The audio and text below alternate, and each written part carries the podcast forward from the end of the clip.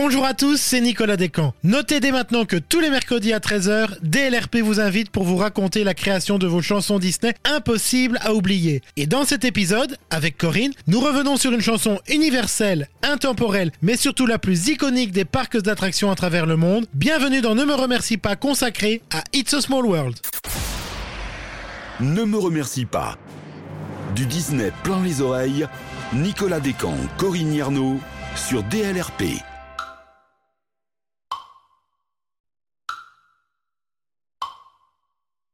Bonjour Corinne, alors que vas-tu nous mettre dans les oreilles aujourd'hui? Bonjour Nico. Alors aujourd'hui, j'ai choisi une chanson qui n'a été chantée par aucun artiste connu. Elle n'a jamais fait de score dans les classements et n'a pratiquement jamais été diffusée en radio.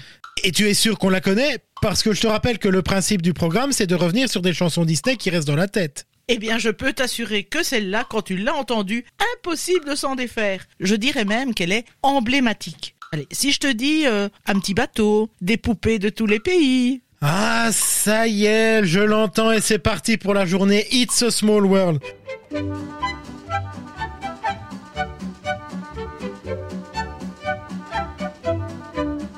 L'heureux désespoir des guests à Disneyland. La chanson que l'on maudit mais dont on ne peut pas se passer. Eh bien, figure-toi que ça a failli être pire.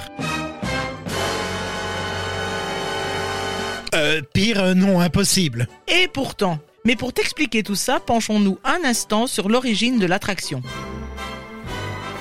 Nous sommes en 1964, année de la foire internationale de New York, qui a pour thème la paix à travers la compréhension. Trois grandes entreprises américaines présentent une série de pavillons. Ford, General Electric et Pepsi. Et c'est la Walt Disney Imagineering qui réalise ces pavillons qui seront reconstruits à Disneyland plus tard. Dont It's a Small World. Plus exactement, Children of the World. C'était son nom à l'origine, avant la chanson qui en sorcelle. Le pavillon, sponsorisé par Pepsi, était consacré à l'UNICEF. À bord de petits bateaux, les visiteurs traversent un monde de poupées venus des quatre coins du monde, et l'idée de Walt était de traduire la fraternité universelle sur Terre. D'où le choix de la chanson. Pas dans un premier temps. Disney avait plutôt l'idée que chaque poupée chante son hymne national dans sa propre langue, des morceaux différents, sur des rythmes différents, dans des harmonies différentes. Je te laisse imaginer le résultat. Elle devait être belle l'harmonie entre les peuples, hein. une cacophonie. Heureusement, Walt a une solution. Il convoque immédiatement son duo de compositeurs fétiches, les frères Sherman, qui venaient d'écrire la musique légère de Mary Poppins.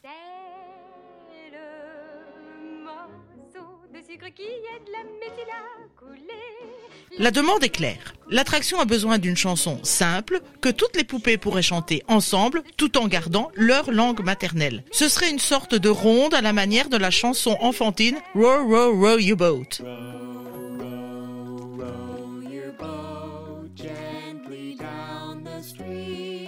Les deux compositeurs imaginent alors une sorte de ballade en deux parties pouvant se synchroniser afin de préparer les transitions des différentes langues. La chanson exprime ainsi l'esprit de l'attraction, unité et diversité réunies. It's a world of laughter, a world of tears.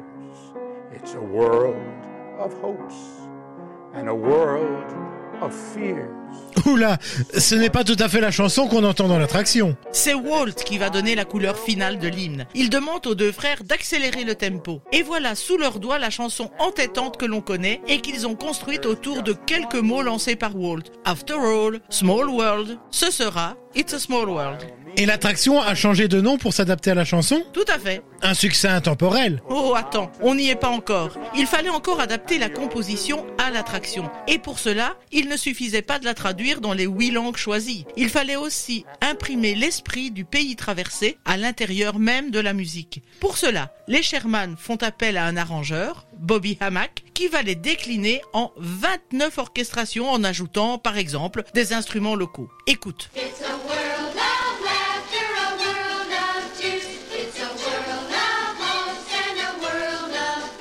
Alors, euh, c'est bizarre, je reconnais la chanson et pourtant elle semble différente.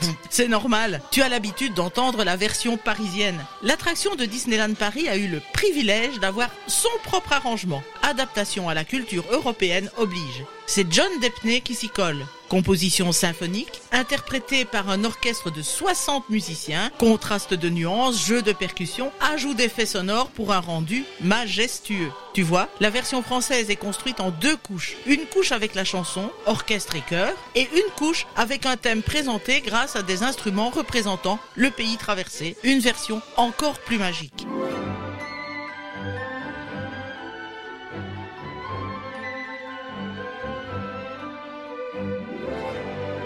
Plus magique et plus entêtante encore. Mais quand on sait qu'elle a imposé le nom de l'attraction et que, grâce à elle, on a évité la pire cacophonie de tous les temps, on lui pardonne. Et on en redemande. Promis, hein, je ne me plaindrai plus jamais d'avoir It's a Small World en tête pour la journée. Merci en tout cas Corinne pour cette réconciliation. On te retrouve prochainement pour une nouvelle musique dans Ne me remercie pas. Et quant à vous d'ailleurs, n'oubliez pas que vous pouvez retrouver l'intégralité de ces épisodes sur notre radio, sur dlrp.fr et en vous abonnant au podcast sur votre plateforme favorite. À bientôt Corinne À bientôt Nico.